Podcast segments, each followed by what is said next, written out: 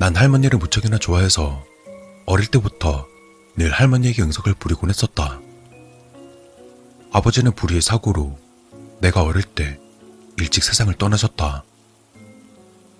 할아버지마저 먼저 보내셨던 할머니는 유일한 혈육이었던 나를 무척 사랑해 주셨다. 하지만 엄마는 할머니와 사이가 그다지 좋지 않았었는지 할머니 댁에 갈 때면 언제나 나 혼자 갈 뿐 엄마는 함께 오지 않았었다. 난 매주 일요일 오전마다 할머니와 둘이서 신사에 참배를 갔었다. 할머니는 몹시 신앙이 깊었기 때문에 비가 오는 날이라도 참배는 반드시 가셨었다. 아버지가 세상을 떠난 뒤부터 단 한 번도 빠짐없이 매주 일요일마다 신사를 찾았다고 한다. 할머니의 따뜻한 손을 잡는 것이 무척이나 좋았던 나는 할머니의 손을 잡고 참배 가는 것을 참 좋아했었다. 신사에 도착하면 할머니는 언제나 손을 모으고 조용히 고개를 숙였었다.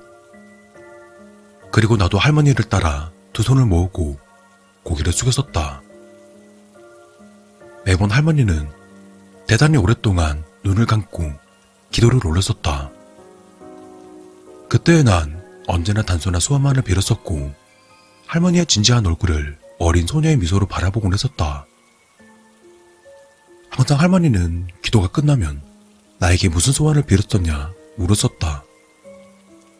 그에 나는 싱긋 웃기만 할 뿐 단순한 내 소원은 대답하지 않았었다. 그리고 언제나 돌아오는 길에 할머니가 사주시던 아이스크림을 기대하며 할머니의 손을 꼭 잡고 다시 돌아오곤 했었다.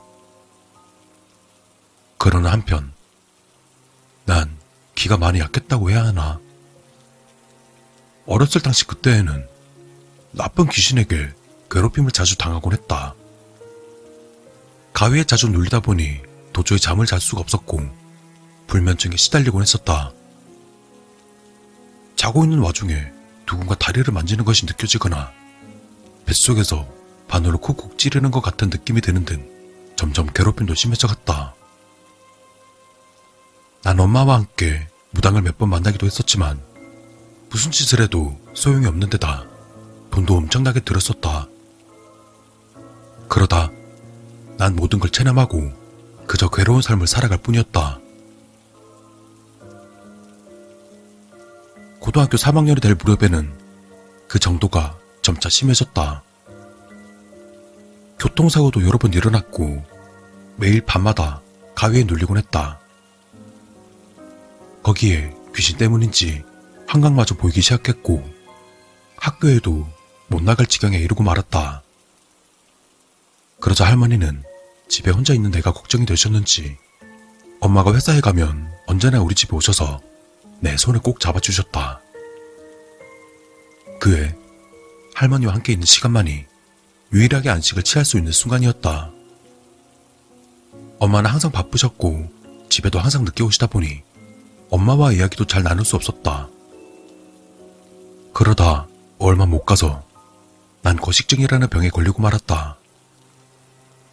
배가 고프지도 않았고 입맛도 없었고 이러다 쓰러질 것 같아 억지로 한술 뜨더라도 다 개운해버리게 되고 몸 상태와 정신이 모두 불안정한 상태였다.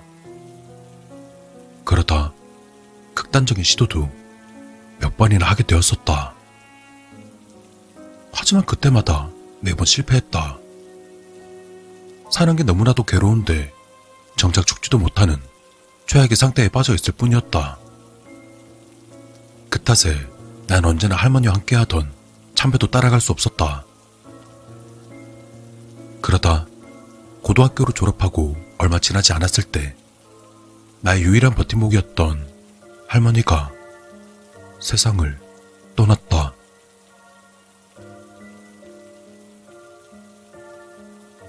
한동안 할머니 방에 틀어박혀서 할머니가 입던 옷들과 할머니가 덮었던 이불에 꼭 끌어안고 한없이 눈물만 흘리고 있었다. 하지만 그 와중에도 엄마는 평소처럼 태연하게 회사에 출근을 했다. 솔직히 엄마 덕분에 먹고 살고는 있지만 그러한 덤덤한 태도에 화가 치밀었다.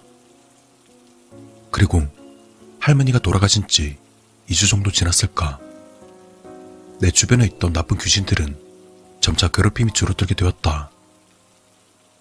그리고 내 가장 친한 친구는 내게 이렇게 말했었다. 네가 가지고 있던 아픔들을 할머니가 모두 가지고 천국으로 가셨을 거야. 난 친구의 이야기를 듣고 흐르는 눈물을 참아내지 못했었다.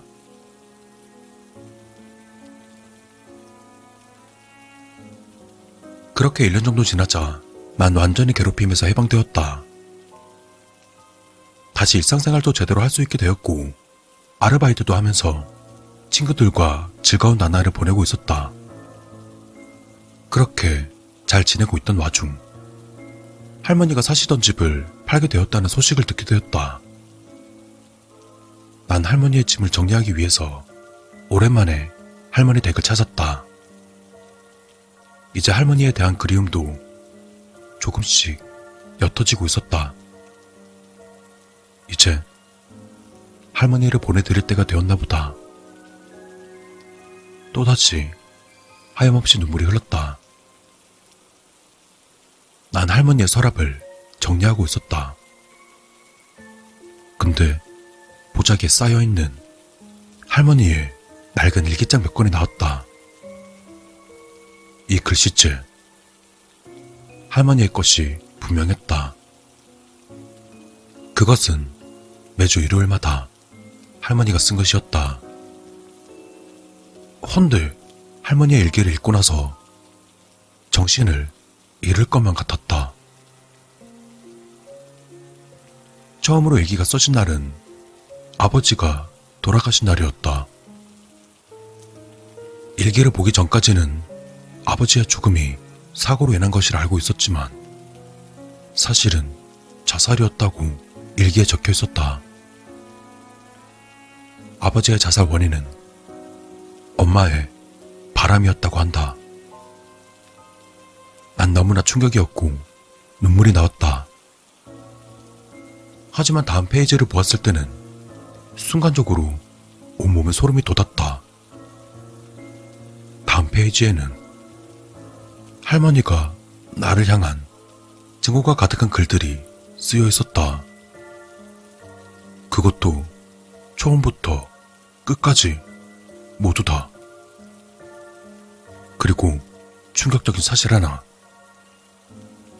난 아버지의 딸이 아니었다.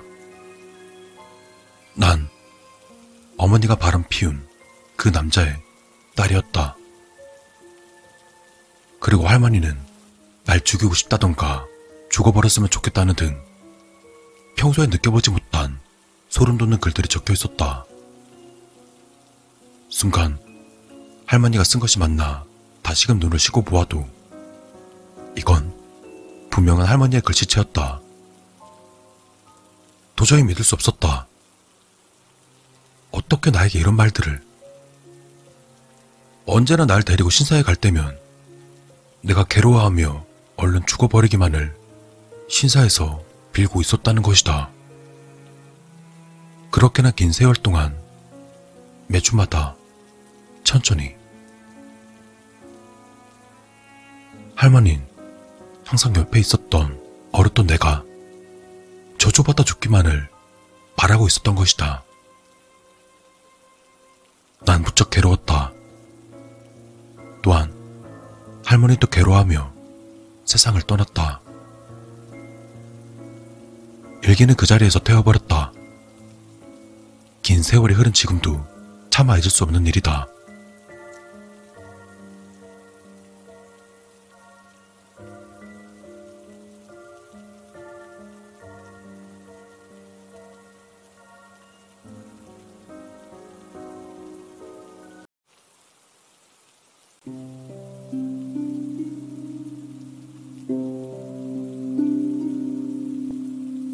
고등학교 3학년 때 겨울방학의 일이다. 우린 마지막 고등학생의 추억을 남기려 난 A와 M 두 명의 친구와 함께 남자 셋이서 여행을 떠났다. 우리가 가게 될 목적지는 산기슭의 온천 여관으로 주변에 별다른 건 없지만 공기가 무척 맑았다. 여관에 도착한 우리는 짐부터 먼저 풀고 놀자고 말하며 체크인을 했다. 학생들이 용돈 모아온 여행이다 보니 그다지 좋은 여관은 아니었다. 하지만 고풍스럽고 깨끗한 나름은 괜찮은 곳이었다. 그렇게 우린 여관 현관에 들어서자 상당히 미인이신 여주인이 우리를 맞으러 나왔다. 어서 들어오세요. 여주인의 인사말에 우리 모두는 탄성을 내질렀다. 목소리 또한 상당히 매력적이었기 때문이었다. 그때 여주인은 우리의 짐들을 맡아주겠다며 우리의 짐을 들려 했었다. 보통 고용인이 짐을 옮기다 보니 M은 의아한 듯이 여주인에게 물었다. 저, 사장님, 혹시 이 여관을 혼자 운영하시나요? 아니요. 고용인이 한 명 있는데 오늘 급한 일이 있대요. 우린 서로를 한번 마주 본 뒤 여주인에게 말했다. 짐은 저희가 챙길 테니까 방만 안내해 주시겠어요? 그러자 여주인은 고개를 숙인 뒤 앞으로 걸어가기 시작했다. 그리고 여주인이 뒤로 돌아서자 등 뒤에 무엇인가 있었다. 아이였다. 난 여주인에게 자녀분인지 물었다. 네, 맞아요. 죄송해요. 손님 받는 사람이 아이를 얻고 있어서. 우리 아이는 제가 옆에 없으면 금세 울어버리거든요. 아이를 얻고 일하다니 대단하다 싶으면서도 조금 이상하다는 생각도 들었다. 그 아이는 어떻게 봐도 여섯 살은 되어 보였기 때문이다.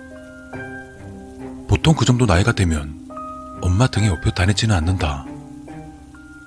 하지만 대놓고 말하기도 좀 그렇기 때문에 우린 그대로 조용히 방으로 갔다.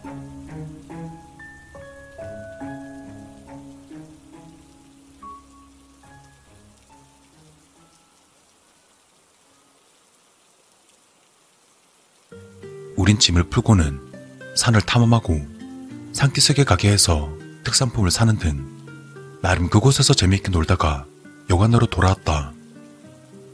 그리고 방에 돌아와선 친구들과 이야기를 하던 중 여주인이 우리 찾아왔다. 식사 준비되었는데 언제 드릴까요? 마침 우리들은 배가 고파오고 있었기 때문에 우린 바로 가져다 달라 부탁했다. 그리고 얼마 후 고용인이 식사를 가져왔다. 우린 고용인을 이때 처음 봤었고 60세 정도 된 다리가 불편해 보이는 아저씨였다. 천천히 드세요. 고용인이 그렇게 말하고는 문을 닫고 나갔고 우린 밥을 먹기 시작했다. 그런데 잠시 뒤 여주인이 찾아왔다. 저 죄송한데요. 우리 아이가 손님들과 같이 밥을 먹고 싶다고 하네요. 실례가 되지 않는다면 같이 먹게 해도 될까요? 아까 등에 엎여 있던 아이를 생각하고는 우린 괜찮다라고 말하며 승낙했다. 그리고 여주인은 문 뒤에서 밥상을 꺼내오더니 아이를 등에서 내렸다. 아가야, 잘 됐네? 오빠들이랑 같이 식사할 수 있어. 어? 근데 우리 모두는 소름이 돋았다. 그 아이의 정체는 인형이었던 것이다. 죄송해요. 좀 자기 마음대로인 얘기라서. 그럼 잘 부탁드려요. 여기서 더 소름이 돋는 건 여주인의 얼굴은 해맑게 웃고 있었다. 그리고 여주인은 우리들 사이에 인형을 앉혀놓고는 방을 나갔다. 우리 셋은 아무 말 없이 그 인형만 쳐다봤다. 그러다 어느 정도 시간이 지났을까 고용인이 찾아왔다. 정리하러 왔습니다. 식사는 다 끝나셨나요? 고영인 뒤에는 여주인이 우리 소름 돋게 쳐다보고 있었다. 그러다 우리와 눈이 마주치곤 말을 꺼냈다. 어머, 이 아이 평소에는 밥은 잘 안 먹는데 손님들이랑 같이 있어서 아이가 즐거웠나 봐요. 여주인은 그렇게 말하곤 인형을 살포시 들어 품에 끌어안고 밖으로 나갔다. 우린 할 말을 잃은 채 멍하니 있을 뿐이었다.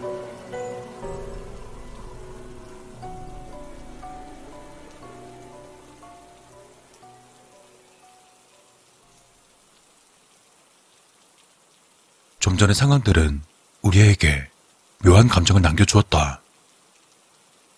이 묘한 감정을 떨치려 난 친구들에게 온천이라도 다녀오자 말했었다. 하지만 친구들은 다들 지쳐 있었는지 고개를 젓고는 먼저들 자겠다고 말했다. 난 혼자라도 지금 이 감정을 떨쳐내려 목욕탕으로 향했다. 그렇게 나 혼자 목욕하고 기분 좋게 숙소로 돌아오자 우리들의 방 안에서 친구들의 키득거리는 소리가 들려왔다. 피곤하다고 잔다고 했던 녀석들이 자기들끼리 놀고 있나 싶어 순간에 나는 화가 났었다. 난 우리 방의 문을 세게 열었다. 그런데 방 안에서는 친구들은 좀 전에 그 인형을 사이에 두고 즐겁게 이야기를 하고 있는 것이 아닌가. 친구 녀석들은 미쳐 있었다. 그때 A는 날 한 번 보더니 내게 말했다. 어, 왔냐? 야, 너도 일로 와서 앉아봐. 이 아이가 하는 얘기 진짜 재밌어. 엠역시 말했다. 빨리 너도 이리 와. 진짜 웃겨. 두 녀석들 눈들은 초점에 풀려 있었다. 무슨 소리야? 니네 정신 차려. 이건 그냥 인형이잖아. 무슨 말을 하는 거야? 친구들은 내 말에 웃는 표정을 그만두었다. 인형. 야, 너야말로 무슨 소리야? 이 나이 스스로 보인다고 니랑 이 입으로 맞잖아. 순간 뒤에서 누군지 알 수 없는 소름 돋는 목소리가 들려왔다. 친구들 목소리는 아니었다. 등골이 오싹해졌다. 그리고 천천히 뒤를 돌아봤다. 같이 오신 분들은 우리 아이가 마음에 들어 하는 것 같은데, 손님은 우리 아이가 별로인가요?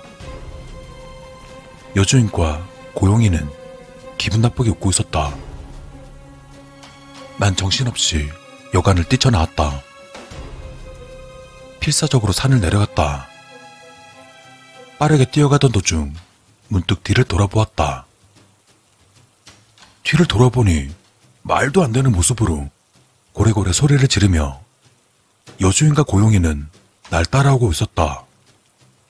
기괴한 모습으로 엄청 빠르게 말이다.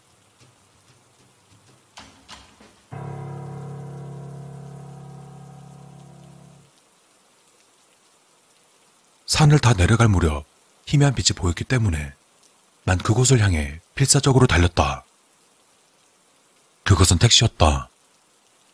난 온 힘을 다해 택시에 올라타고 빨리 출발해 달라고 소리쳤다. 운전사 아저씨는 어이가 없는 것 같았지만 내가 너무 필사적이었던지 알겠다고 말하며 급히 출발해 주셨다. 난 놀란 가슴을 쓸어내렸다. 그러다 택시기사 아저씨는 내게 무슨 일이 있었냐 물어봤고 조금 전 상황들을 모두 말씀드렸다.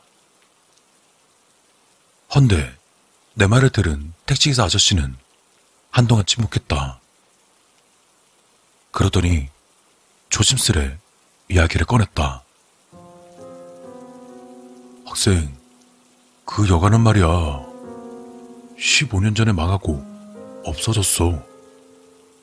학생, 뭔가 착각을 하고 있는 것 같은데? 아, 그리고 15년 전이면 학생은 아마 어린아이였을 텐데 말이야.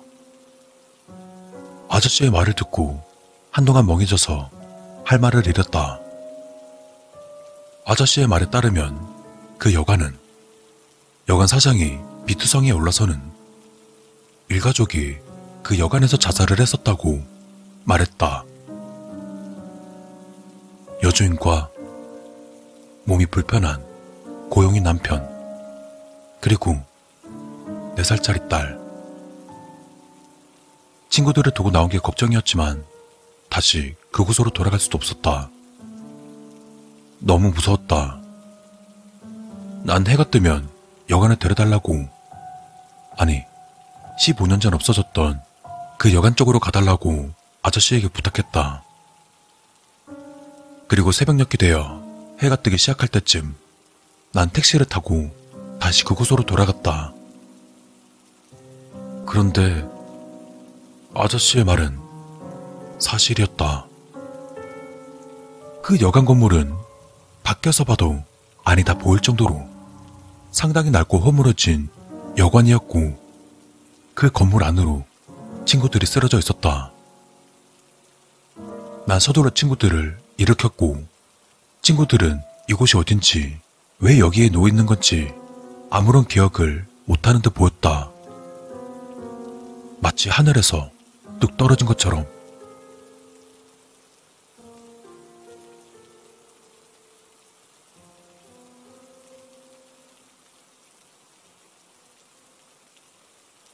그런데 우리 서로의 기억들이 왜 다 다른 걸까? 어디서부터 꼬여버린 건지.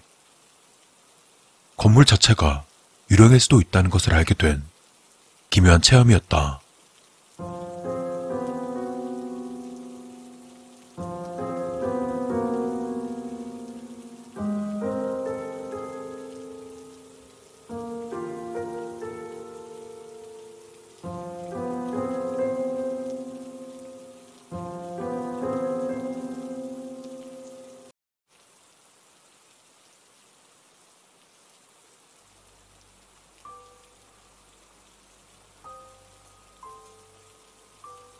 이 이야기는 제가 근무하는 유치원에서 있었던 기억하기 싫은 무서운 경험담입니다. 전 유치원 교사로 일하고 있습니다. 그 유치원에서 창고로 사용하는 또 다른 오래된 건물이 있습니다. 그 오래된 건물은 최근 몇 년 전까지만 해도 선생님들의 기숙사 건물이었다고 합니다. 1층에는 목욕탕, 화장실, 식당 등으로 쓰였을 만한 큰 방들이 있었고 2층에는 다다미가 깔린 개인실이 여러 개 있었습니다. 또한 목조 건물이라 걸을 때마다 삐걱거리며 오래되고 낡아서 여기저기 너덜너덜하죠. 마치 오래된 옛날 맨션 같은 느낌이에요. 그런 분위기만으로도 무섭지만 실제로 이상한 체험을 했다는 소문도 많아서 아무도 가고 싶어 하지 않습니다. 하나 예를 들자면 어떤 방의 창문은 몇 번이나 닫아놓아도 다음 날이면 열려있곤 합니다. 또 2층에서는 아무도 없는데 갑자기 쿵쿵거리며 뭔가 움직이는 소리가 들립니다. 쥐나 고양이 같은 작은 동물들의 소리가 아닌 성인 남성의 발자국 소리라고 해야 할까요? 그리고 그 건물 옆을 지나갈 때 매년 한두 명 유치원 아이들이 이렇게 말하곤 합니다. 저 아저씨 누구예요? 라고 말하며 아무도 없는 곳을 손으로 가리키기도 합니다. 그리고 무섭다며 유치원에 들어가지 않으려 하죠. 지금은 창고로 사용하고 있지만 선생님들도 최대한 그곳을 멀리 하려 했습니다. 그곳에 꼭 가야 할 때는 항상 여러 명이 같이 다녀오곤 했습니다. 그러던 어느 날이었습니다. 공사로 인해 본관을 사용할 수 없게 되었을 때, 전 여름방학 보육 담당을 맡게 되었습니다. 본관을 사용할 수 없는 경우 옛날 건물 1층에 있는 그 방을 사용해야 합니다. 그나마 다행이었던 건 그 건물 1층의 방은 깨끗하게 리모델링 되어 있었죠. 하지만 그 건물 자체는 해가 쨍쨍한 낮에도 소름 돋을 만큼 무서워서 절대 가고 싶지 않았습니다. 하지만 어쩔 수 없었어요. 아이들이 많은 시간대에는 선생님이 두 명이라 안심했습니다. 그런데 어느 날 저녁 아이들이 여덟 명 정도 있을 때였죠. 나와 같이 근무하던 다른 선생님은 쓰레기를 버리고 청소하러 갔습니다. 그때 어른은 저 혼자였죠. 하지만 아이들도 있으니까 괜찮다고 제 자신을 달래가며 참고 견뎠습니다. 선생님, 화장실 가고 싶어요. 한 아이가 말했습니다. 평소라면 각자 자유롭게 화장실을 가지만 그곳은 오래된 건물이라 혼자 가는 게 무섭다고 합니다. 화장실은 조금 멀리 있었습니다. 혼자 가기에는 확실히 조금 무섭긴 했어요. 날도 어두워졌으니 그럼 우리 모두 같이 화장실에 가자 라며 여덟 명의 아이들을 모두 데려갔습니다. 그 화장실은 성인용 한 칸, 남아용 두 칸, 여아용 두 칸으로 나뉘어 있었습니다. 변기는 새 것으로 교체했지만 바닥 타일과 벽은 무척이나 낡아서 으스스한 분위기를 연출하고 있었죠. 그런데 다 같이 화장실에 들어갔는데 성인용 한 칸이던 그 화장실 칸만 굳게 문이 닫혀 있었습니다. 처음에는 다른 선생님이 들어가 있는 줄 알았어요. 아, 땡땡 선생님이 돌아왔구나. 이 정도로만 생각하고 별로 신경 쓰지 않았습니다. 하지만 그 직후 다른 선생님은 현관문을 통해 들어왔습니다. 수고하셨습니다. 저 다시 왔어요. 어라? 화장실에 들어가 있는 사람은 선생님이 아니었습니다. 문은 잠겨서 열리지 않았기 때문에 노크를 해봤습니다. 똑똑. 안에 누구 있니? 그 자리에 있던 아이들도 굳게 닫혀있는 성인용 칸으로 시선이 모였습니다. 그런데 대답이 없었어요. 그날은 저와 다른 선생님 한 분 외에는 다른 직원이 없었습니다. 그래서 어른은 아니라고 생각했습니다. 어떤 아이가 장난치려고 들어갔나 싶어 다시 한번 노크를 했습니다. 그러자 똑 하는 소리가 났습니다. 아, 역시 누가 들어가 있네. 하지만 대답은 없었어요. 못 말려 정말. 어른들이 쓰는 칸 들어간 너. 이제 장난 그만하고 나와주겠니? 헌데 대답이 없습니다. 설마 안에 아무도 없는 걸까요? 하지만 아까 분명 똑하고 문을 두드리는 소리가 났었죠. 누군가 있을 것이라 생각한 저는 문 아래 틈새를 들여다봤습니다. 아래 틈새로 보면 분명 그 사람의 발이 보일 테니까요. 하지만 아무것도 없었습니다.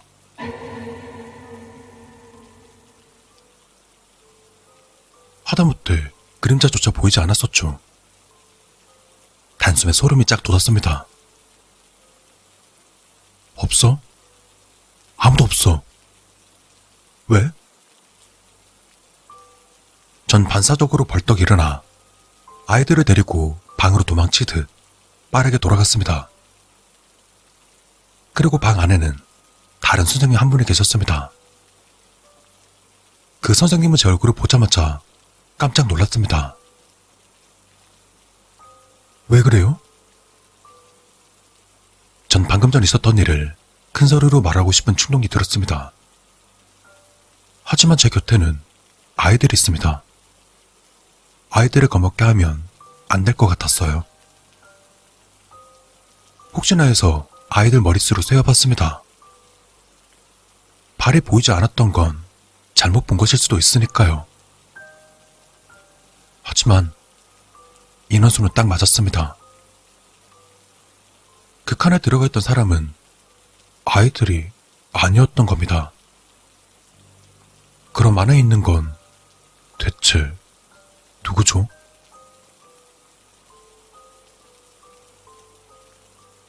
그렇게 10분쯤 지나고 나서야 아이들은 방에서 놀기 시작합니다. 저는 선생님에게 작은 목소리로 이 사실을 전했습니다. 기분 탓일 수도 있지만 다른 사람이 침입한 것일 수도 있습니다. 혹시나 위험한 일에 휘말리지 않도록 저희 둘은 바로 화장실을 들여다보러 갔습니다. 두려움에 휩싸인 저희는 화장실에 도착했습니다. 헌데 이게 무슨 일이죠? 화장실에 도착해보니 조금 전까지 닫혀있던 문은 활짝 열려 있었습니다. 제가 화장실에 다녀온 건 불과 10분 전이었습니다. 그동안 아무도 그 화장실에서 나오지 않았습니다. 다른 사람이 이 건물을 드나들었다 쳐도 아이들이 있는 방과 입구 현관은 바로 맞은편에 있습니다. 못 알아챌 수가 없는 구조예요. 하지만 낯선 사람은커녕 아무도 지나가지 않았습니다.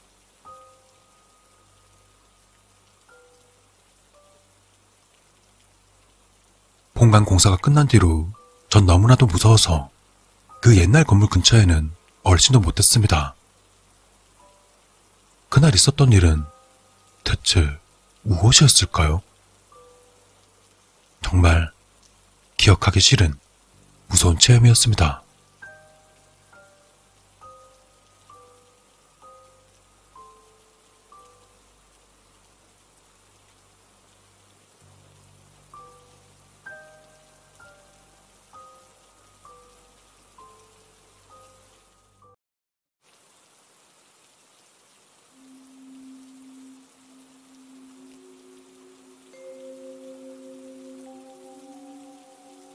중학교 2학년 여름방학 때 있었던 일입니다. 그때 친했던 친구들 3명과 있었던 저는 무엇을 하면 놀지 서로 얘기 중이었습니다. 그러다 결국 당신은 여름방학이었기 때문에 우린 담력 시험을 하기로 했습니다. 그리고 담력 시험을 평범한 장소에서 하는 건 딱히 재미없을 것이란 친구들의 의견이 있어서 신중하게 장소를 선택했습니다. 그때 친구 중 한 명이 사람이 죽은 집이 있으니 거기서 하루 자고 오자 말했습니다. 친구의 부모님은 부동산을 운영하셨는데 그 부동산에서 관리하는 물건 중 이른바 귀신이 붙은 곳이 있었다고 합니다. 세입자도 점차는 구해지지 않아서 하루만 놀면 안 되냐고 허락은 받았는데 친구의 부모님과 같이 일하시던 부동산 사람들은 굉장히 어두운 표정을 보였던 것이 기억납니다. 그리고 다음날, 우린 목적지로 가는 기차를 탔습니다. 솔직히 이때는 소풍 가는 기분으로 친구들과 함께 자고 오는 것이 마냥 즐거웠습니다. 후에 무슨 일이 일어날지는 전혀 생각조차 하지 않았죠. 숙소에 도착하자마자 우리는 그날 가져온 음식으로 조촐한 파티를 시작하기로 했습니다. 우린 그때까지만 하더라도 귀신이 나올 리가 있냐는 생각이 지배적이었던 것 같습니다. 그리고 대충 배를 채우고 나서 수도와 전기가 다 끊겨 있었기 때문에 근처 목욕탕에 가서 씻었습니다. 그리고 우린 다시 그곳으로 돌아왔죠. 지금 생각해보면 그때 돌아가지 말았어야 하는 건데. 우리의 여행 목적은 담력 시험이니만큼 어두운 방 안에서 서로의 무서운 이야기를 하고 있었습니다. 그런데 이상한 일이 벌어졌습니다. 거실과 방 사이의 장제문이 아주 조금 한 사람이 지나갈 수 있을 만큼 열려 있었습니다. 누군가 문 닫는 걸 깜빡했나 생각했지만 친구들은 서로 문을 닫았었다고 대답했죠. 우린 괴기 현상이 일어날 수 있는 각오가 되어 있었고 고작 그런 걸로 겁먹은 것처럼 보이고 싶지 않았습니다. 그래서 조금 잡담을 나누다가 그날은 그냥 자기로 했습니다. 하지만 아침에 일어났을 때 전날과는 비교도 안 될 정도로 이상한 일이 일어났습니다. 친구 두 명 중 한 명이 방에 없던 겁니다. 시간은 새벽 5시였습니다. 화장실 가려고 밖에 나갔나 하고 그때는 그렇게 생각했습니다. 다른 친구는 기분 좋게 잠든 채 숨을 고르고 있었습니다. 그러다 10분 정도 지났을까요? S가 문을 세게 열고 다시 돌아왔습니다. 그리고는 이렇게 말했죠. 얘들아, 그만 가자.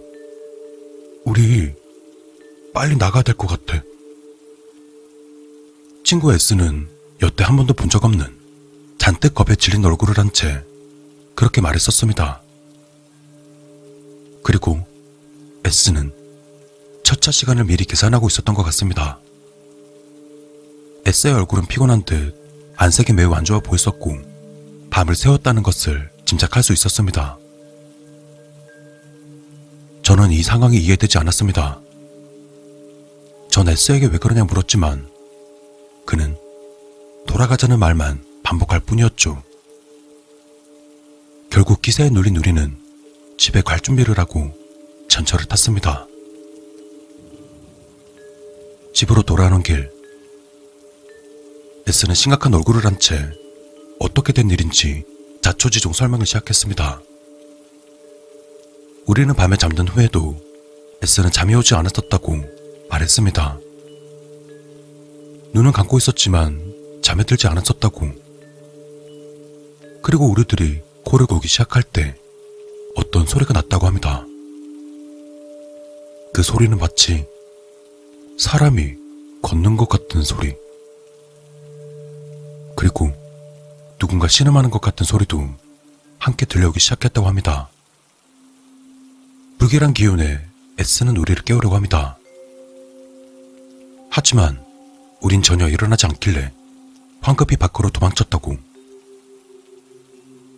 전철 안에서 S의 이야기를 들었을 때 우린 S의 말을 전혀 믿지 않았습니다. 오히려 애쓴다 했어 라는 느낌으로 생각하고 말았죠. 우리들은 귀신이란 존재를 전혀 믿지 않았기 때문입니다. 그리고 얼마 뒤 여름방학이 끝나기 전에 S는 세상을 떠났습니다. 사인은 트럭에 치여 사망. 하지만 뭔가 이상했습니다. 트럭 운전사 말로는 졸음 운전을 한 것이 아니랍니다. 평소와 같이 운전을 하던 중 핸들이 스스로 움직였다고 합니다. S가 세상을 떠나고 얼마간의 시간이 흘렀습니다. 어느 날 동아리 활동을 마치고 집에 돌아왔을 때 어머니는 오묘한 얼굴로 말씀하셨습니다. 너, 너 도대체 무슨 짓을 한 거니? 너, 엄마한테 뭐 숨기는 거 없어? 그곳에 갈 당시에 저는 사람이 죽은 집에서 자고 오겠다는 말은 하지 않았습니다. 그리고 그 사실은 그냥 숨길까 생각했습니다. 그때는 그냥 친구 집에서 자고 온다고 대충 거짓말을 하고선 둘러댔었죠. 하지만 어머니의 질문과 어머니의 표정은 이미 상황을 다 깨뜨려 본 것 같았습니다. 그래서 숨기지 않고 솔직하게 말씀드렸습니다. 그러자 어머니는 최근 일어난 일을 이야기하기 시작했습니다. 제가 집에 없을 때 문에 달린 창밖으로 누군가가 노크를 하는 사람이 있었다고 합니다. 그것도 계속 말이죠. 혹시나 제 친구가 있을까 하고 노크 소리가 들린 곳을 봤었지만 그곳엔 아무도 없었다고 합니다. 누구냐고 큰 소리로 말하면 노크 소리는 멈추었고 노크 소리를 무시하면 노크 소리는 점점 커졌다고 합니다. 그 노크 소리는 나날이 잦아졌고 급기야 어머니는 신변의 위험을 느낄 정도였다고 합니다. 우리 집에서 일어난 이상한 사건과 친구 S의 갑작스러운 죽음. 그리고 그때 알게 된 사실인데 저희 어머니에게는 영감이 있었던 겁니다. 그 후로 어머니는 어디론가 연락하시더니 근처 신사로 절 데리고 가셨습니다. 신사에 도착하자 어머니가 아까 전한 것 같은 영능력자라는 사람이 있었습니다. 그리고 그곳에서 듣게 된 이야기. 영능력자와 신사 사람들은 사람이 죽은 그 집에는 아주 강한 지방령이 있다고 했습니다. S는 그 귀신의 영향으로 목숨을 잃은 것이고 다음 타겟은 아마 저일 거라고 했습니다. 그리고 귀신을 재미삼아 담력 시험하는 도구로서 사용하면 안 된다고 심하게 혼났습니다. 하물며 사람이 죽은 집처럼 강한 원한이 남는 곳에 머무는 것은 절대 해선 안 된다고 저를 혼내셨죠. 전 그날의 행동들을 진심으로 반성했지만 이미 때는 늦었습니다. 그러다 굿을 치르고 부적을 받았습니다. 그리고 무슨 글자가 쓰여 있는 문서 복사본 두 통을 받았습니다. 한 장은 다른 친구에게 전해주라고 했습니다. 또 여기 쓰여 있는 글자를 3일 동안 하루에 세 번은 읽으라 했었습니다.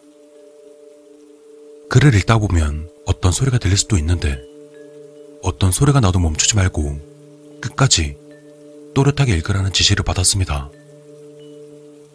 그래서 저는 그날부터 신사가 전해준 글을 읽었습니다. 처음에는 확실히 이상 소리가 들렸지만 읽는 횟수를 거듭할 때마다 확연하게 줄어들었습니다. 그리고 사흘자가 되는 날에는 확실히 소리가 나지 않게 되었습니다. 그 후 친구랑 같이 신사에 가서 감사 인사를 드리니 신건과 영 능력자는 안도한 표정을 지으며 말했습니다. 살아있어서 다행이에요. 만약 신사에서 시키는 대로 하지 않았다면 저는 S처럼 죽었을지도 모릅니다. 제가 그렇게 위험한 상황에 부닥쳤을 줄은 몰랐는데 너무 차원이 다른 얘기라서 사실 지금도 잘 모르겠어요. 그 부적은 매년 신사에서 새로 만들어주고 있고 문서 복사본도 아직 가지고 있습니다. 그리고 무서운 곳이나 본능적으로 피하게 되는 곳은 가지 않음으로써 자기 방어를 하기로 결심했습니다. 귀신이 있는 곳에서 장난치다 가는 돌이킬 수 없는 대가를 치러야 할지도 모릅니다. 여러분들에겐 이런 일이 일어나지 않기를 바랍니다.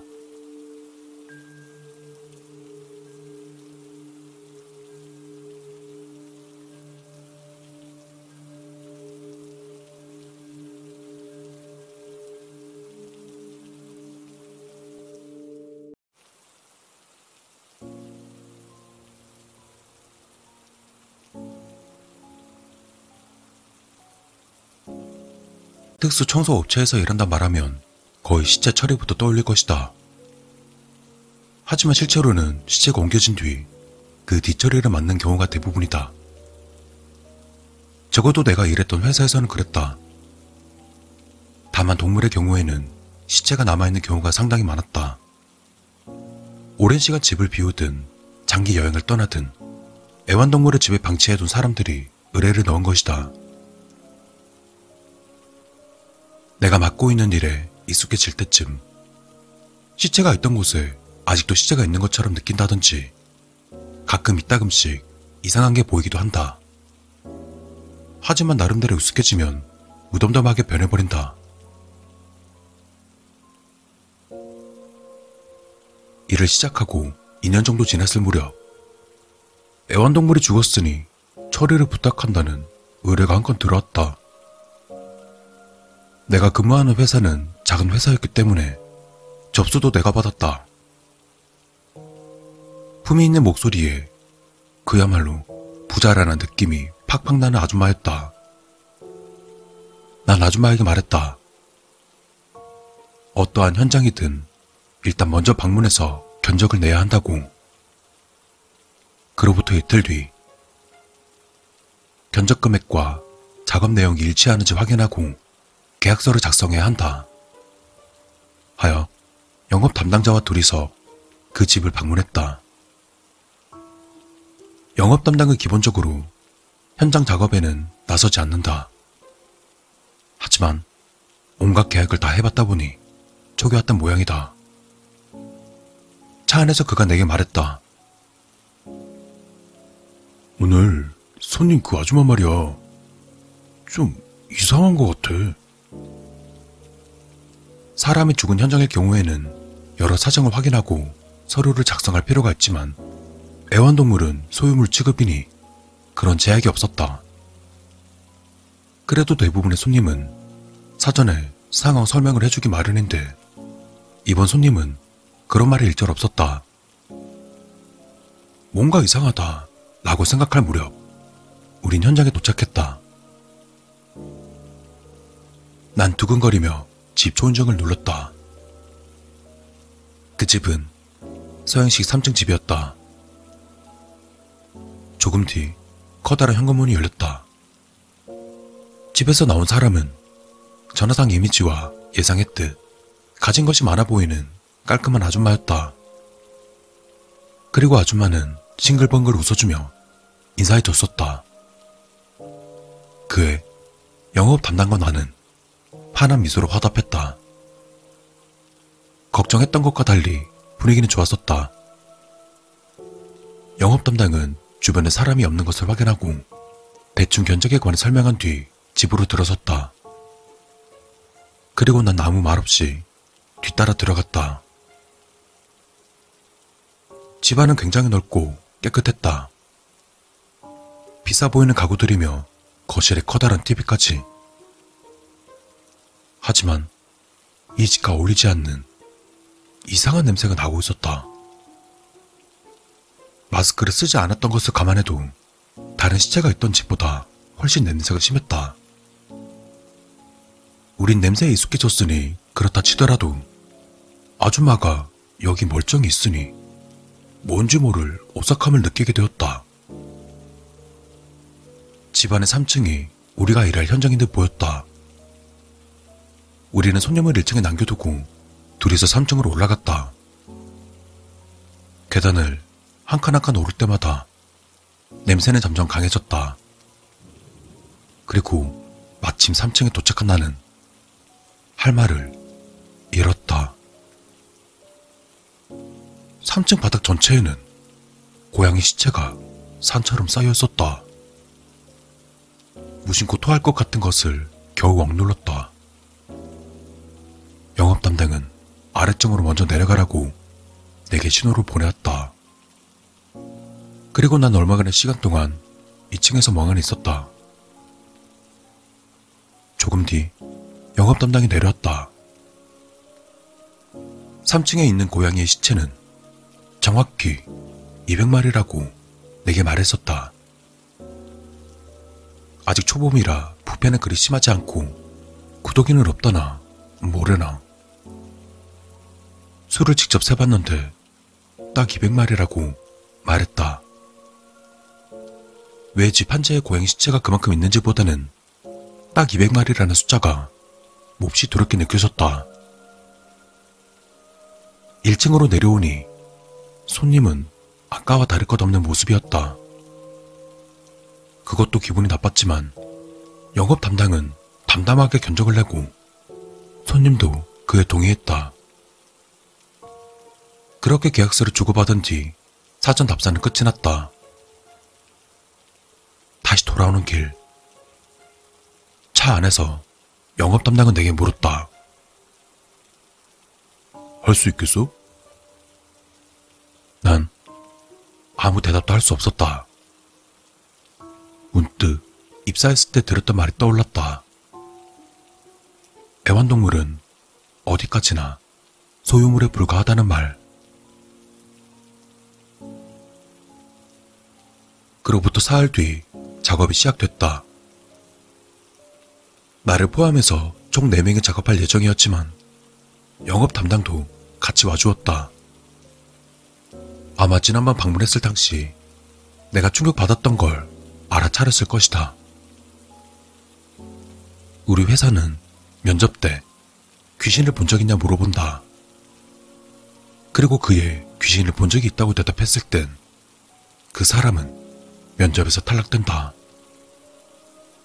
그것은 우리 회사만의 암묵적인 룰이었다. 우리의 업무 특성상 정신적으로 좋지 않을 테니까.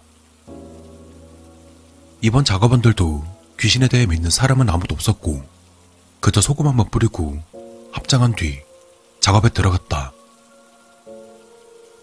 1층에서 마스크와 고글을 쓰고 고무장갑과 방호복까지 갖춘 뒤 총 5명이서 3층에 올라 작업을 시작했다. 그리고 주변 거주자를 배려해서 시체는 봉투에 넣고 박스에 옮겨 트럭에 싣는다. 그 후에는 그대로 매립한다. 불법은 아니니까. 난 담담하게 고양이 시체를 까만 비닐봉투에 내 말이 넣는다. 그리고 박스로 옮긴다. 그걸 몇 시간 동안 반복해서 전부 트럭에 실었다. 다른 작업원들은 트럭에 고양이 시체들을 처리하러 가고 영업 담당과 난 둘이서 냄새 제거와 방 청소를 했다. 오후부터 작업을 시작했기 때문에 청소가 끝나고 나니 저녁 6시가 지난 후였다. 청소용품을 가방에 담고 최종 확인을 위해 우리의 손님인 아줌마를 3층으로 불렀다. 아줌마는 변함없이 싱글벙글 웃으며 확인을 끝냈다. 영업 담당은 현금을 그 자리에서 받고 영수증을 건넸다. 그 후에도 이야기는 계속 이어졌다. 난 그곳에 더 머물고 싶지 않았다. 난 가방을 가지고 계단을 내려왔다. 그로부터 5분 뒤 영업 담당이 돌아왔다. 나는 영업 담당에게 나도 손님한테 인사를 안 해도 되냐 물었었다. 허나 영업 담당은 내게 아무런 대답도 하지 않았다. 그리고는 아무 말 없이 조수석에 올라탔다. 난 아무런 말 없이 운전에 집중했다. 그리고 회사 편의점까지 도착했다. 그때 영업 담당은 조금 전 있었던 일을 내게 말해 주었다. 내가 아래로 먼저 내려간 뒤 아주 많은 영업 담당에게 이런저런 이야기를 꺼냈다고 한다. 고양이를 좋아한다느니 가족은 아무도 없어 가족 대신 고양이를 기른다느니 영업 담당은 빨리 퇴근하고 싶은 마음뿐이었고 슬슬 이야기를 마치려고 하던 찰나에 아줌마가 말하더란다. 다음번에도 잘 부탁해요. 그것도 싱글벙글 웃으면서 말이다. 기가 세기로 소문난 영업 담당도 온몸에 소름을 끼쳐 아무 말 없이 빠져나왔었다고 한다. 아직은 쌀쌀한 초봄의 밤. 영업 담당의 손이 조금씩 떨리는 게 보였다. 그날은 그대로 회사로 돌아온 뒤 곧바로 퇴근했다. 그리고 다음날 영업 담당은 내게 뜬금없는 질문을 했다. 너 말이야. 혹시 요즘 귀신 보이거나 그렇지 않아? 무슨 말씀이세요? 영업 담당의 말이 무슨 뜻인지 곰곰이 생각해 보았다. 혹시 귀신을 보나? 며칠 뒤 영업 담당은 회사를 그만두었다. 회사 측 사정으로 인한 퇴직이었기 때문에 퇴직금은 물론이고 적지 않은 돈도 추가로 받았다. 그는 회사에서 5년 동안 일했었고 그때 산더미처럼 쌓여있던 고양이 시체를 볼 무렵에는 정신적으로 한계가 오고 있었던 모양이다. 난 일이 좀 줄어들면 자진 퇴사할 생각이었기 때문에 오히려 내 쪽에서 고마운 일이었다. 이상한 일이 잦은 특수 청소 업무 중에서도 가장 무서웠던 일이었다.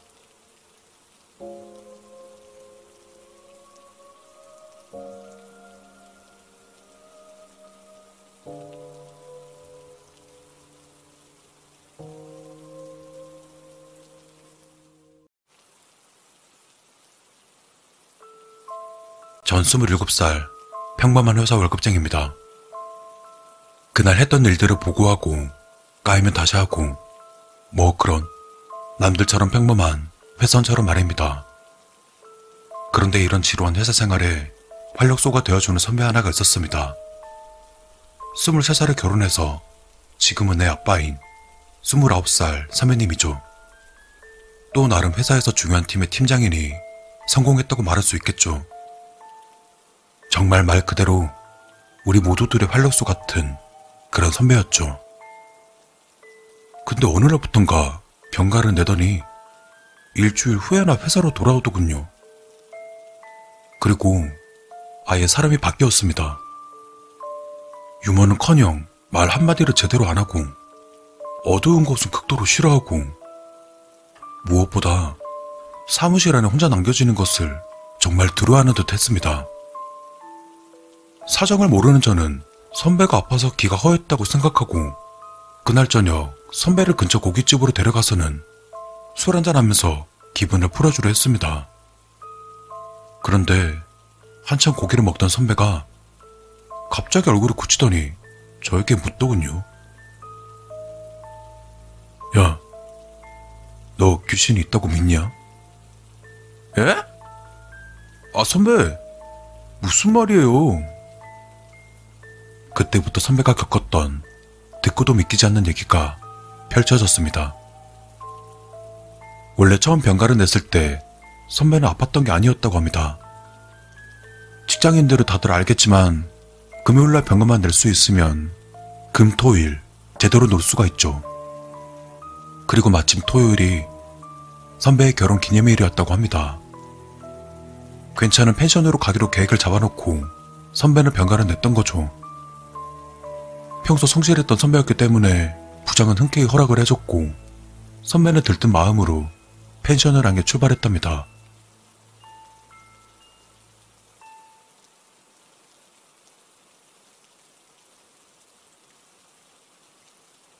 천안에서 3시간을 달려 도착한 펜션은 예상대로 분위기 있는 곳이었다고 합니다. 그날 저녁 선배는 준비했던 대로 멋지게 분위기를 잡고 형수님을 막 덮치려고 하는데 갑자기 현관문에서 똑똑똑 노크 소리가 들리더랍니다. 선배는 그때 짜증이 잔뜩 나서 문을 확 열었는데 그곳엔 아무도 없었답니다. 분위기를 깨기 싫었던 선배는 형수님께 집주인이 왔었다고 둘러대곤 다시 분위기를 잡으려고 하는데 또 다시 문을 두드리는 소리가 났더랬죠. 화가 머리끝까지 난 선배는 다시 문을 열었지만 이번에도 역시 결국 그날 저녁은 그냥 보냈답니다. 그리고 다음날 계획했던 대로 행복한 시간을 보내다가 갑자기 배가 아파서 남자 화장실로 들어가 변기에 앉았는데 화장실 칸을 누가 두드렸다고 합니다.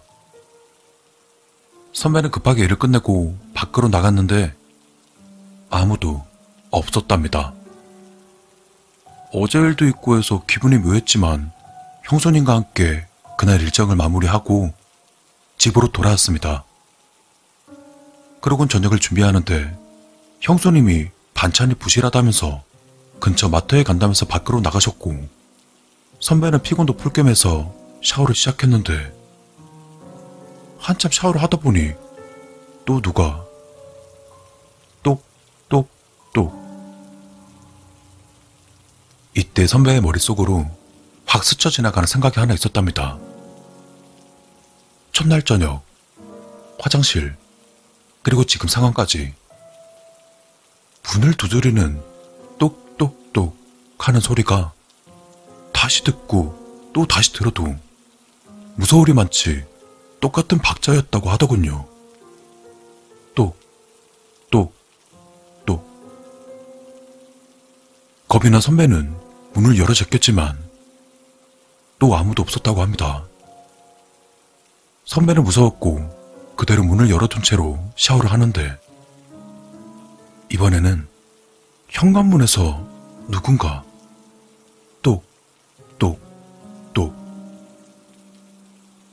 문을 열어도 없고 닫기만 하면 노크를 하는 그 소리 때문에 선배는 신경이 곤두섰고 이젠 작정을 하고 노크하는 소리가 날 때 바로 훔쳐보기로 하고 현관 앞에 서 있었답니다.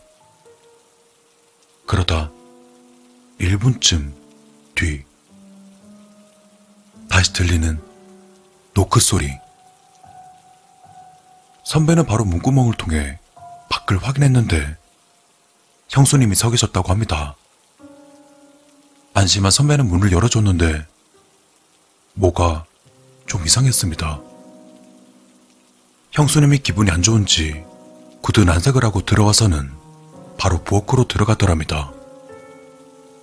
이상하게 생각한 선배는 부엌으로 따라 들어가려는데 갑자기 현관에서 오빠 문 열어줘 고기 사왔어 라는 소리가 들렸고 설마설마 하며 문을 열어보니 거기엔 형수님이 계셨답니다. 그리고 그 순간 부엌 싱크대 위에 찬장이 부서져 내렸다고 하더군요. 그 여자가 부엌으로 들어갔을 때 만약 따라 들어갔었다면 상상만 해도 끔찍했더랍니다.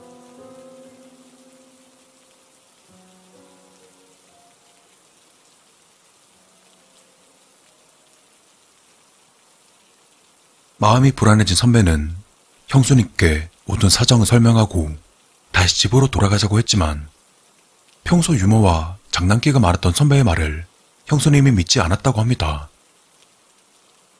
방 주인에게 연락해서 다른 방으로 들어가서 저녁을 먹고 TV를 보고 잠자리에 들 때까지 아무 소리도 들리지 않자 선배 또한 안심하고 잠을 청하려는데 다시 들리는 노크 소리. 또, 또, 또. 그제서야 형수님도 서서히 겁에 질리시기 시작했고, 한참을 기다려도 그칠 줄을 모르는 똑똑똑 소리에 선배는 집주인에게 전화를 걸어 문 앞을 확인해 달라고 했답니다. 얼마 후 집주인이 다시 연락이 왔습니다.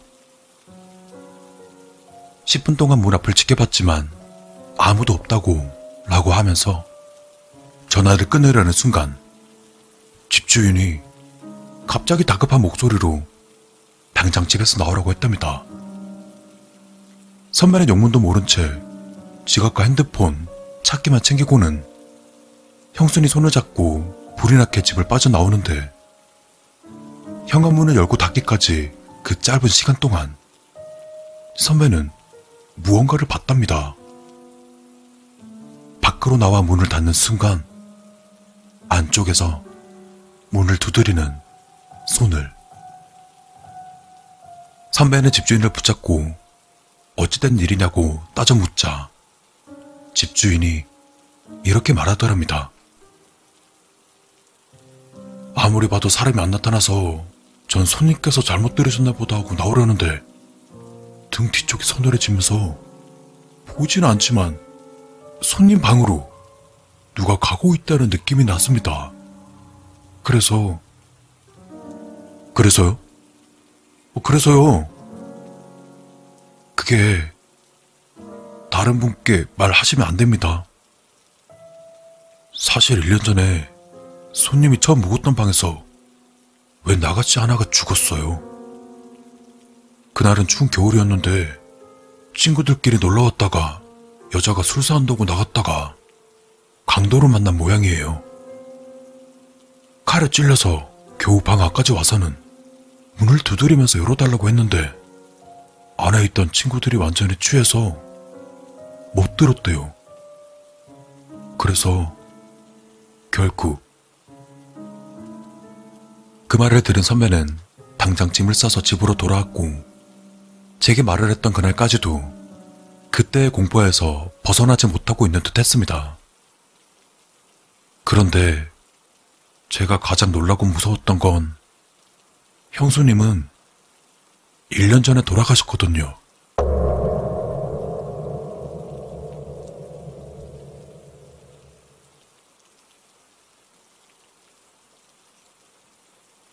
제가 이직하기 전 회사에서 선배에게 실제로 들었던 이야기입니다.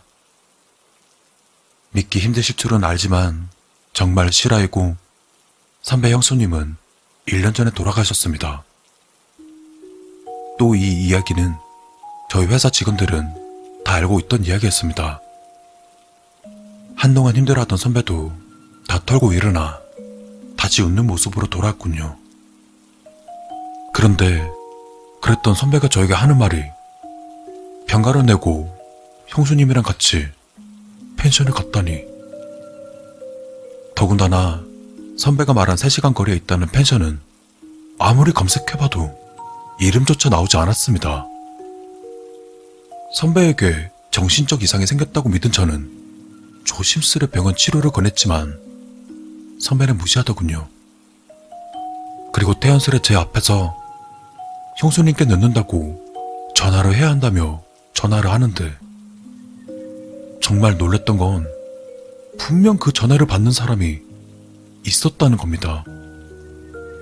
놀라 자빠질 일이었기 때문에 전 선배가 화장실 간다고 일어서자마자 통화 목록을 살펴봤는데 제 앞에서 통화했던 1월 4일 오후 11시의 통화 기록은 존재조차 하지 않았습니다. 그럼 제가 들은 전화기 너머의 상대방은 대체 누구였을까요?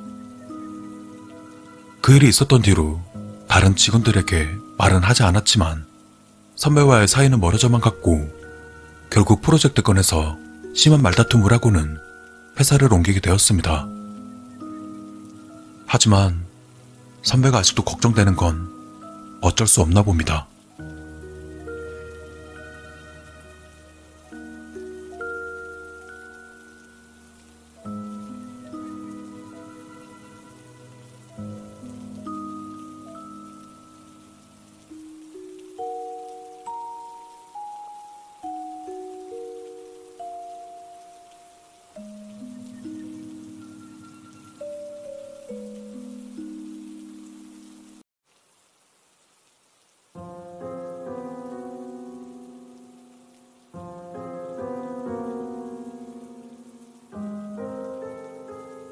이건 제가 초등학교 다닐 때 있었던 일입니다.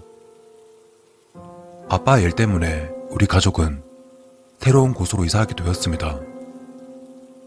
전 친구들과 헤어지는 게 싫었지만 당시 다섯 살이었던 남동생 역시 유치원 친구들과 헤어진다는 것이 충격이었던 모양이라 이사 가기 싫다고 통곡하는 지경이었죠.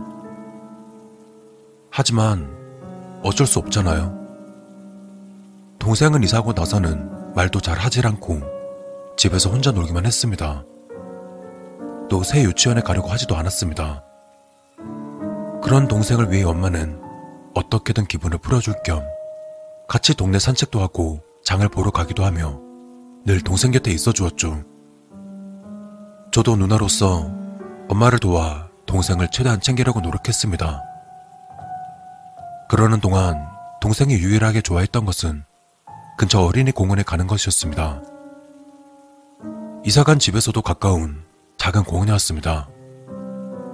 미끄럼틀 한 대 외에는 별다른 놀이기구도 없었고 가지를 쭉 뻗은 큰 나무가 몇 그루 자라 있을 뿐입니다. 그러한 그곳은 갈 때마다 우리 말고는 아무도 없는 한적한 공원이었던 것이죠.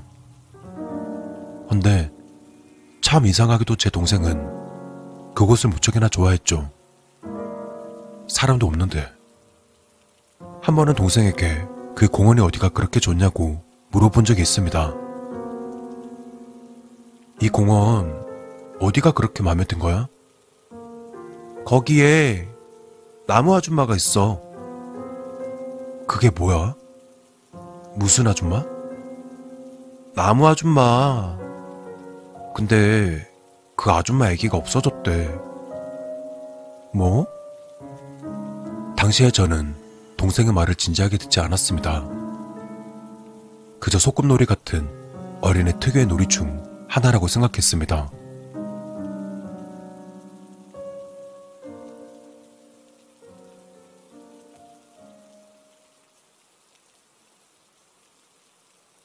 우리가 그곳에 이사한 지는 두 달 정도가 지나게 되었습니다. 그리고 그때부터 동생은 차츰 웃음을 되찾았습니다. 새 유치원에도 잘 갔었고요. 엄마랑 저는 안심했습니다. 이대로라면 곧 예전처럼 기운을 되찾을 거라 기대했습니다. 그런데 얼마 안 가 동생이 갑자기 고열이 나서 쓰러졌습니다. 엄마가 병원에 데려가 주사까지 맞췄는데도 열은 전혀 떨어지질 않았습니다. 온 병원을 다 돌아다녀 봤지만 그저 의사들이 하는 말들은 원인을 모르겠답니다. 때문에 엄마는 항상 동생 곁에 붙어 간병하셨고 저도 할 수 있는 한 집안일을 도와드렸습니다. 그리고 동생이 쓰러진 셋째 날 저녁 엄마랑 동생 그리고 초등학교에서 돌아온 저까지 세 명이 집에 있었는데 누군가 초인종을 울렸습니다. 아빠가 돌아오시기엔 너무 이른 시간이고 친구들이 놀러 오기로 한 적도 없었습니다. 의아해하며 현관문을 열었더니 낯선 여자가 서 있었습니다. 블라우스에 검정 치마를 입고 싱글벙글 웃고 있는 30대 정도의 낯선 아줌마였습니다. 누구세요? 제 질문에 여자가 대답했습니다. 이 집 남자아이가 아프지 않나요? 여자는 그렇게 말하곤 다짜고짜 집 안으로 들어오려고 했습니다. 어안이 벙벙했습니다. 그때 저는 이 여자를 집에 들이면 안 된다는 생각이 들어 필사적으로 온몸을 써서 여자를 막으며 엄마를 소리쳐 불렀습니다. 엄마, 모르는 아줌마가 집에 들어오라고 해. 아드님은 어디 있나요? 여자는 제가 맞거나 말거나 전혀 신경 쓰지 않았고, 심지어 이쪽을 보지도 않았습니다. 저는 온 힘을 다해 여자를 힘껏 밀었지만, 여자는 오히려 엄청난 힘으로 저를 밀어 넘어뜨리고 집에 들어오려고 했습니다. 그때였습니다. 엄마가 복도 안쪽에서 엄청난 기세로 뛰쳐나오시더니 여자에게 달려와서는 힘껏 뺨을 때렸습니다. 그런데 엄마가 그 여자에게 뭐라 뭐라 소리치는데 엄마의 말을 이해할 수 없었습니다. 빨리 나가라고 당신 누구냐고 말한 것까진 알아들었지만 우리의 근처에 얼씬거리지 말라는 말은 무슨 뜻일까요? 평소 매사에 소극적인 엄마가 그렇게 화를 낸 건 처음이었습니다. 그 여자는 엄마의 기세에 눌렸는지 얻어맞은 얼굴을 부여잡고 뒷걸음질 치더니 그대로 도망쳤습니다. 전 엄마에게 물었습니다. 방금 저 여자 누구냐고. 헌데 엄마는 제 물음에 답하지 않으셨습니다. 무엇인지는 알 수 없지만 저에게 말하지 않은 이유가 있었던 것이겠죠.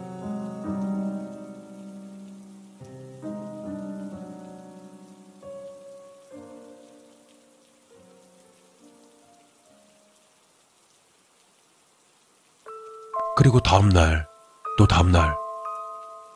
그날이 있었던 뒤로 그 여자는 다시 오지 않았고, 동생의 건강 상태도 호전되었습니다. 헌데, 동생 이상해졌습니다. 동생은 병이 나은 뒤, 그렇게나 좋아하던 그 공원에는 가고 싶어 하지 않게 되었습니다. 그렇게나 좋아하던 그 한적한 공원을 말이죠. 매일같이 혼자 뛰어놀며 그렇게나 좋아라 하던 곳이었는데, 근데 저 역시 왠지 모르게 공원을 피하고 멀리하는 나날을 보냈습니다. 그러던 어느 날 그곳으로 이사 가서 새로 사귄 친구가 말해준 건데요. 그 공원은 일본에서 유명한 심령 스포시였다고 합니다. 우리가 이사 오기 1년 전 불의의 사고로 아들을 잃은 한 어머니가 그 공원 나무에서 목을 매 자살한 사건이 있었다고 합니다. 그의 그 사건이 있었던 뒤로 여자 귀신을 봤다는 소문이 끊임없이 나돌았고 동네 주민들은 그 공원을 피하게 됐다고 합니다. 그러다 점점 그 동네의 소문은 입소문을 거쳐 일본에서 유명한 심령 스폿이 되었던 거겠죠. 그리고 사람의 목을 맨 나무는 꺼림칙하다는 이유로 공원에 있는 모든 나무를 누군가 베어버렸다는데 그게 때마침 동생이 아파서 쓰러진 시점이랑 똑같았습니다. 그때 우리 집에 왔던 그 여자는 자살했다는 귀신인지 아닌지 엄마도 저도 잘 모릅니다. 하지만 확실한 건 공원을 좋아했던 제 동생은 아줌마의 아들 홀령과 같이 놀았던 것일 거예요.